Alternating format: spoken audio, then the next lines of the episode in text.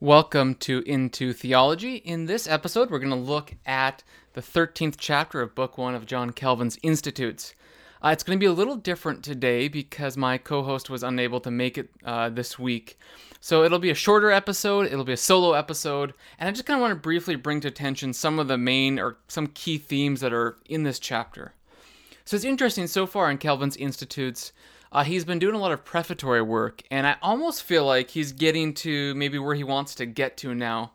He's really hitting on the heart of doctrine.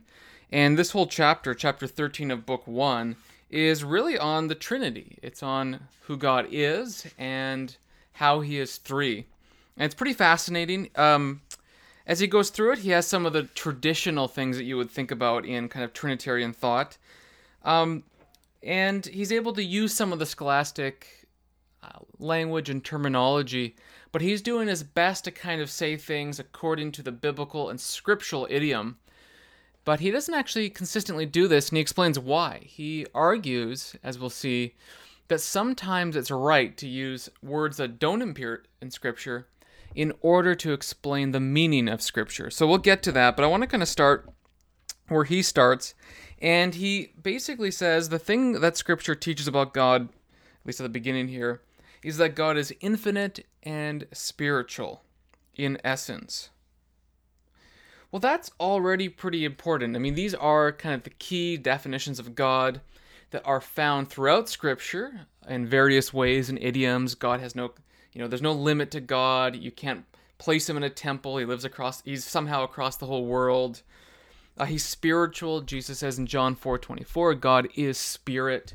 So a lot of this language is interesting because it's scriptural, but it's also historic and part of kind of the tradition of what church and theologians in the church say about God. So he is infinite, he's spiritual, he's incomprehensible. This is a uh, chapter 13 and, and part 1. Uh, so he uh, goes on to talk about all these different things about God, and essentially, we can't measure him, you can't contain him. He's beyond our comprehensibility, so he's incomprehensible. This goes back to the unknowability of God. And that's quite fascinating. He's infinite, unknowable, incomprehensible, spiritual. He is, in some sense, utterly unlike us. And he's also unknowable fully. And here we enter into what I find to be a really interesting discussion about God's divine accommodation. Now, Calvin uses the language of accommodation throughout the Institutes. There's at least one other place that I can remember it offhand, and I'm sure we'll find out that he uses it elsewhere as well. But here it's quite useful to think about what he's saying. So let me read, kind of at the end of section 1 of chapter 13 here, what Calvin says in his own words. The anthropomorphites also who imagine a corporeal God from the fact that Scripture often ascribes to him a mouth, ears, eyes, hands, and feet, are easily refuted. So here he's talking about a group of people who said, look, we need to read the Bible so literally, so kind of woodenly, that if God is said to have a, hand or a nose or an ear or an eye, it means that God actually has those things. God would essentially be a human being, but above and greater and more majestic than we are. He's a superman, in essence. And so then he says, For who of even slight intelligence does not understand that, as nurses commonly do with infants, God is wont in a measure to lisp in speaking to us? Thus, such forms of speaking do not so much express clearly what God is like as accommodate the knowledge of Him to our slight capacity. To do this, he must descend far beneath his loftiness. Uh, this is across the Christian tradition. Everybody at all times, as far as I know, without exception, have understood that the way in which God communicates himself in Scripture is through analogies, is through uh, using very human ways to describe who he is. Like there's, he's angry, so smoke comes out of his nostrils. And yet, we know that God has no form. He's invisible, spiritual. He can transcend the whole globe, the universe. Uh, he's in no one location. He's infinite. He has no finitude. And so he, he doesn't really have literal nostrils that uh, smoke comes out of, but these are ways to communicate what is true about God, that he's does not like our sin in this particular case. So God then accommodates himself to us. And so why does he do that? Well, Calvin says, look, if you have a nurse with a, with an infant, uh, you speak to this infant in, in ways that are appropriate to his capacity. You know this if you're a parent, if you have a three year old or a four year old, you talk to them differently than you would a 14 year old or a 24 year old. It's not necessarily that you uh, don't communicate to them truly, but you tell them things that are simpler and easier to understand. If I'm going to tell my daughter uh, something about, I don't know, who God is, I might use simpler images. I might make it uh, clear to her in ways that she can know by analogy what or who God is. But as she gets older, I'm going to try to key in and involve her imagination so that she might be able to conceive of God in ways that are much more, I don't want to say more true, but more clear, more fulsome, more accurate, more attuned to the invisible and immense uh, nature of God, to the infinite and spiritual essence, as Calvin says it. So that's important. You have God in essence who is infinite, spiritual, incomprehensible uh, no way to contain him. And then you have in Scripture ways that uh, the Bible often describes him with hands, feet, nose, etc.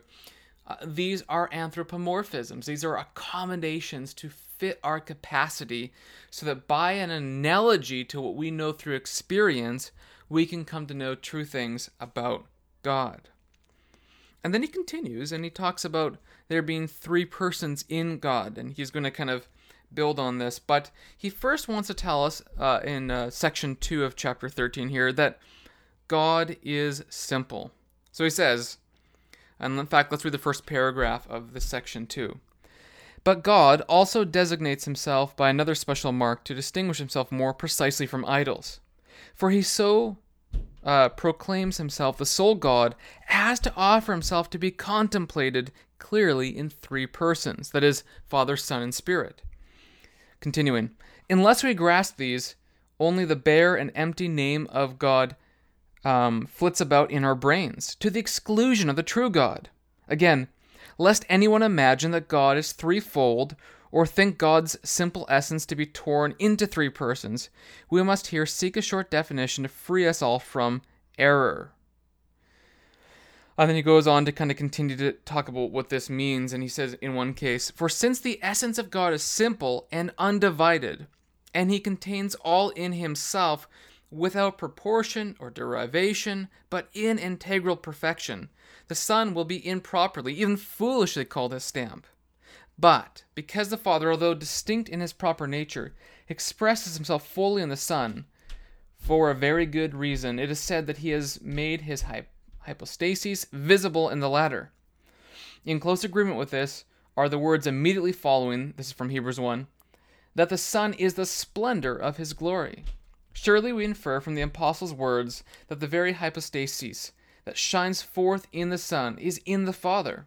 From this we also ascertain the Son's hypostasis, which distinguishes him from the Father. Okay, so, the word hypostasis is a Greek word which is very similar to the word person in theological thought, but it kind of works like this God is one in a simple essence. So, to have a simple essence, Calvin doesn't really go on to define it, but it's pretty commonplace in theology. To be simple means uh, everything you are is what you are, all your attributes are who you are.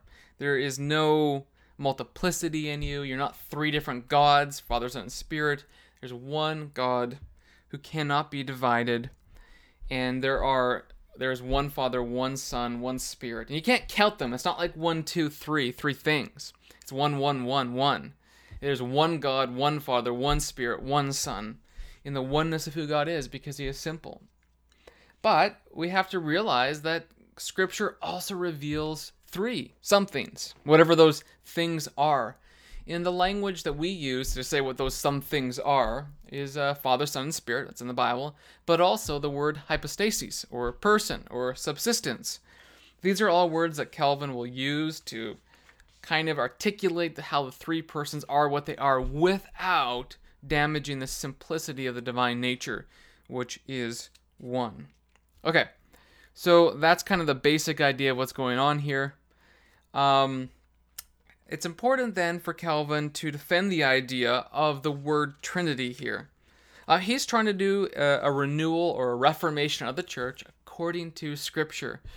At his times, things are changing, but you have to remember, in the 16th century, in the West, anyways, everybody's Roman Catholic.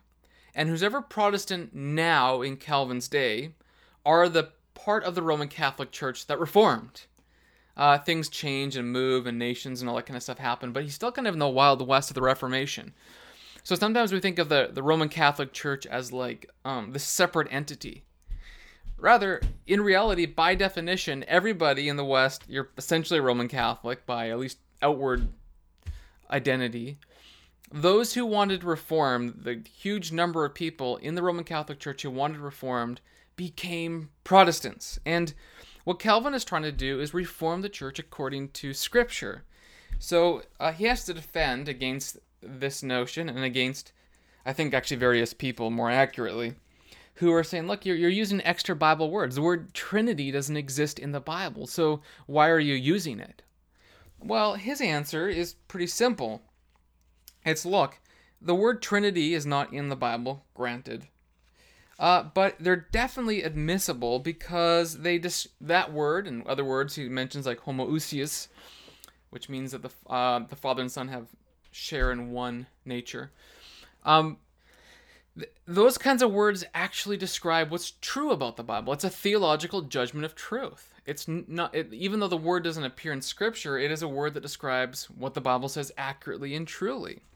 And he begins to kind of push back against a notion that you can only use Bible words because they're useful words in explaining the Bible that are like summaries. It's like hanging your your um, hat on a coat rack. Those little coat racks are like these little things you can hang the whole the coat, the jacket, maybe you put your boots up there as well. It's one thing that hangs all these things, that holds all these things together.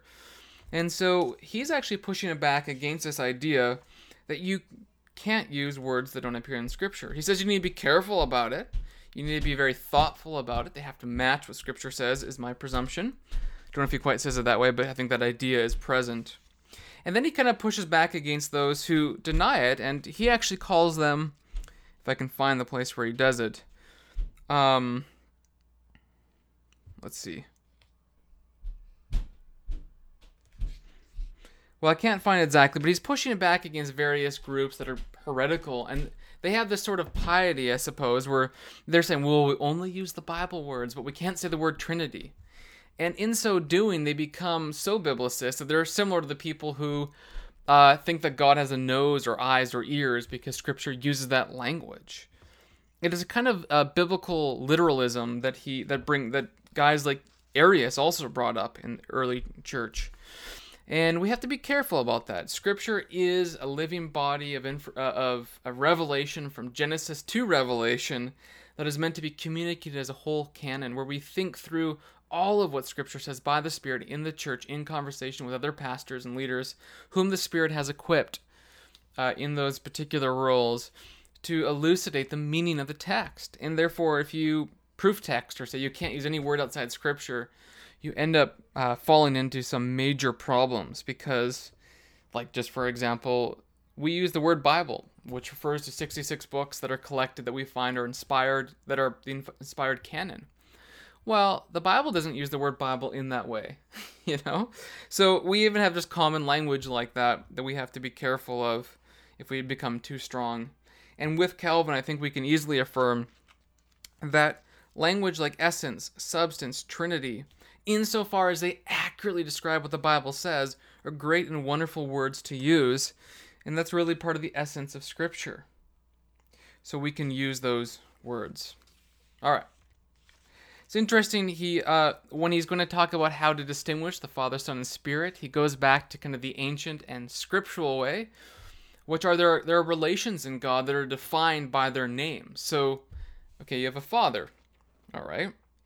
Well, how does the Father distinguish himself by the Son? Well, in the most basic way that he's Father, and the Son's the Son. The Father is the Father of the Son. The Son is the Son of the Father. That's a relationship.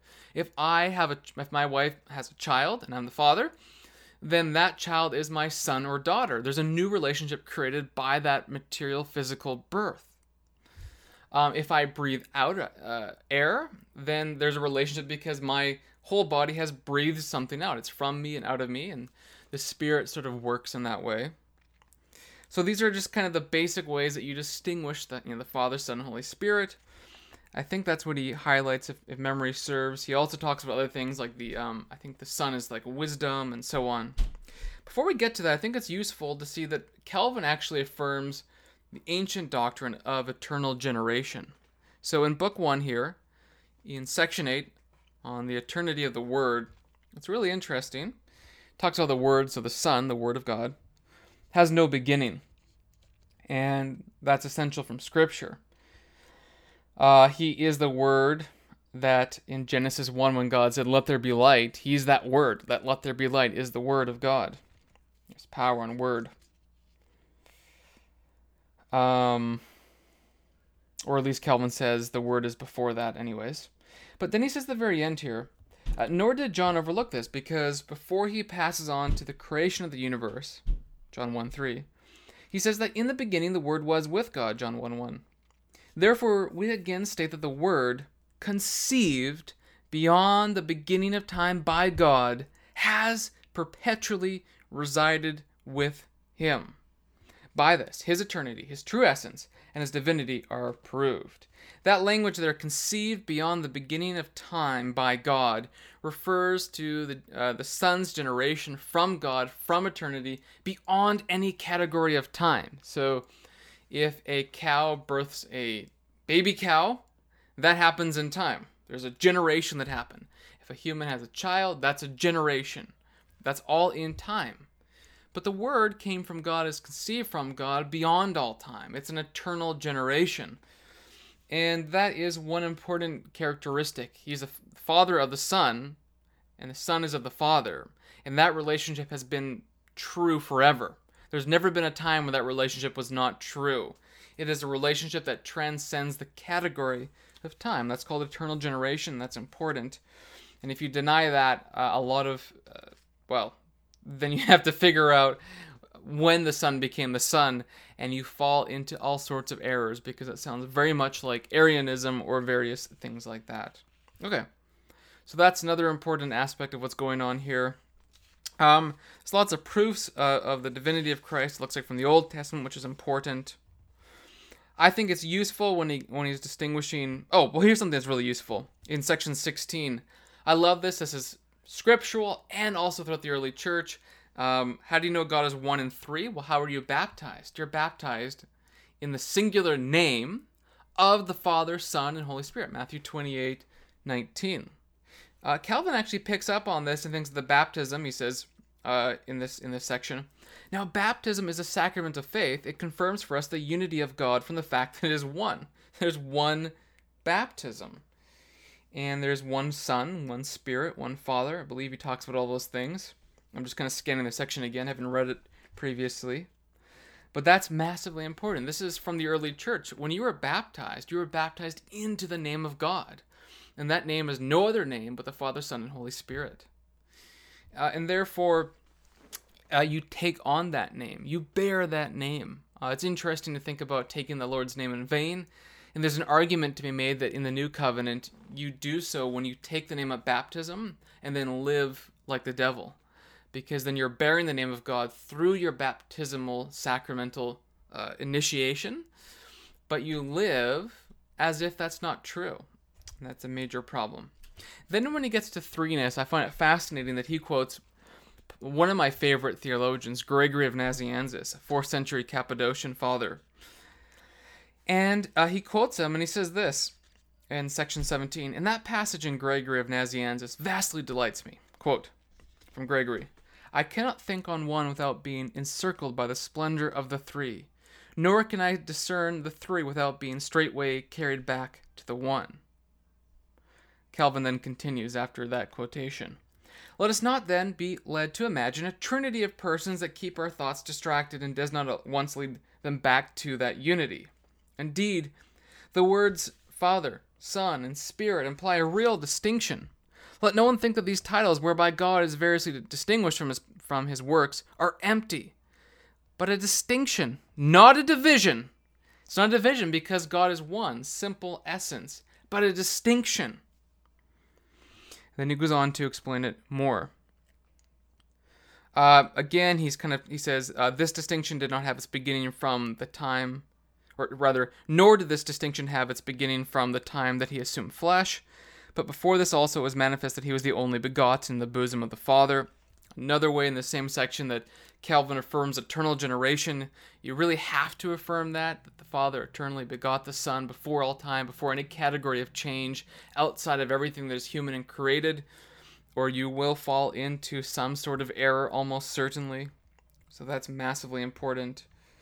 Section 18, he begins to talk more specifically, it looks like, about how they distinguish, uh, you distinguish the Father, Son, and Spirit.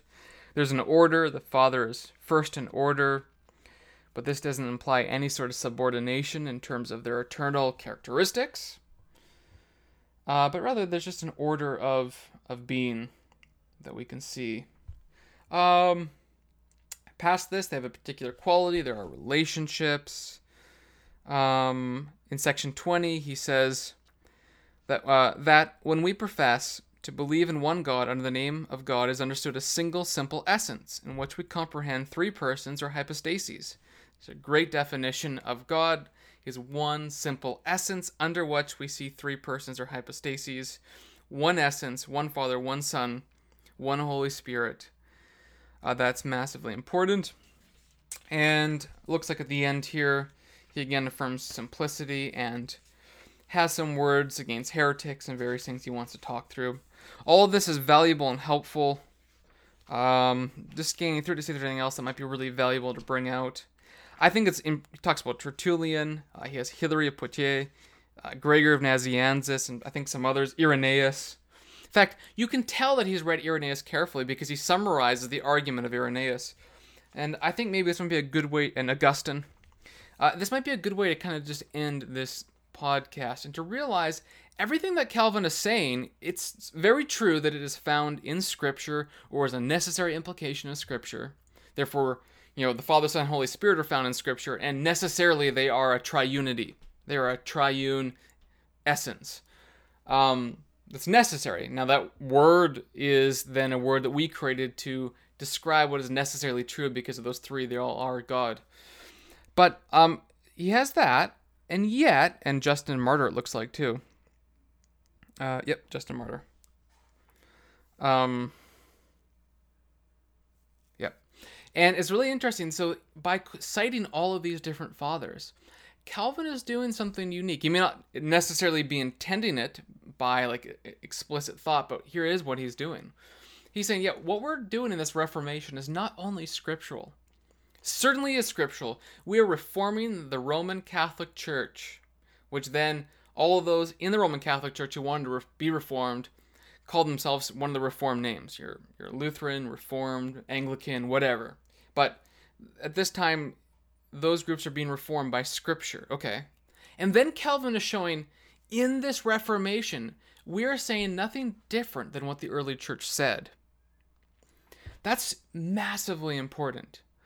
Because I think sometimes we fall into this pattern of thinking, you know, uh, Luther put those, uh, the 95 Theses on the wall, I think in 1517 or 1518. Uh, I think it's 1517, but it could be 18. My brain is not telling me the answer right now, but I'm sure that you can correct me on this, whichever date is accurate. When Luther did that, there's something new that happened, and there's not a lot of continuity with what happened before. Everything before is the Roman Catholic bad thing, and everything after is the Protestant good thing. But that really doesn't work because who are the Reformed people? They are that segment of the Catholic Church that reformed. they are, in one sense, the Reformed Catholic, Holy, and Apostolic Church.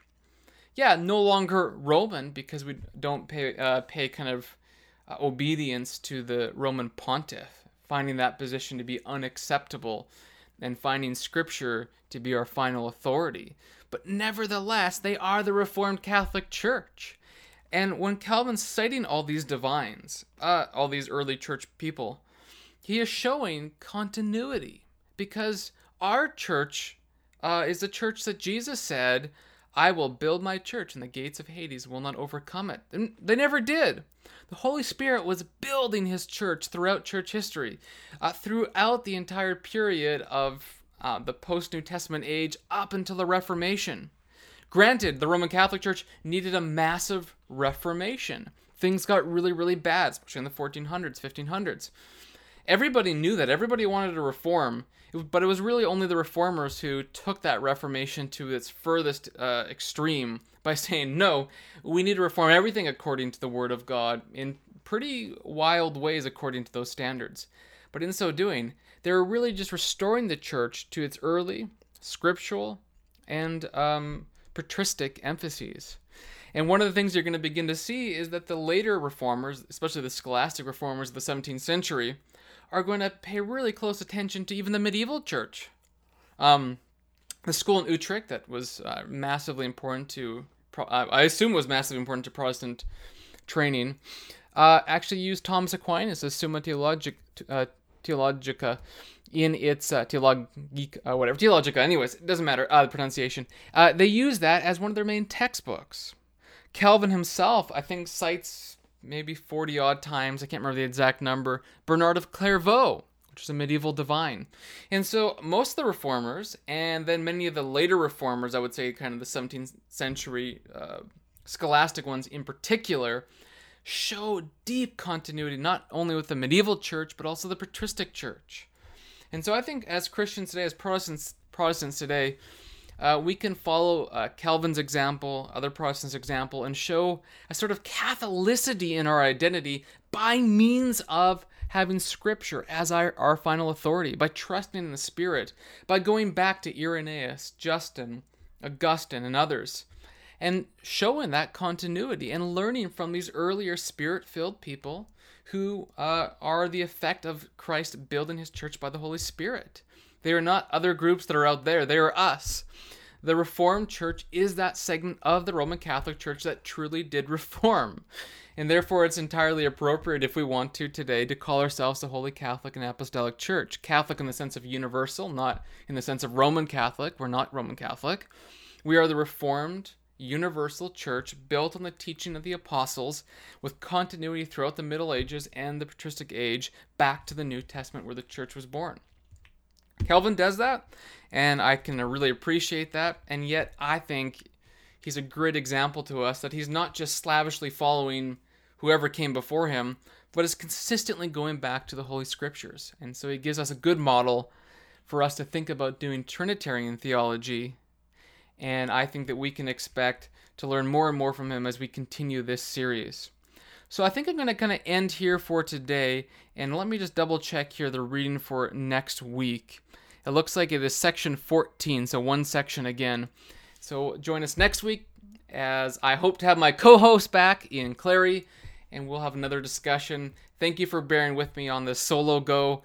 I haven't had a, haven't had done one like this before, so hopefully it was okay. I'm sure I'll learn how to do this better and more effectively to help you uh, think through and reflect on the readings every week. Again, I would love to hear from you on Twitter, Facebook, email, whatever it is. Things that you're learning, questions that you have. Uh, I think it'd be wonderful if we could continue to learn from each other as we are studying Calvin and ultimately to know the true and living God and to enjoy Him and His creation forever. Thanks for joining us. We'll see you next time.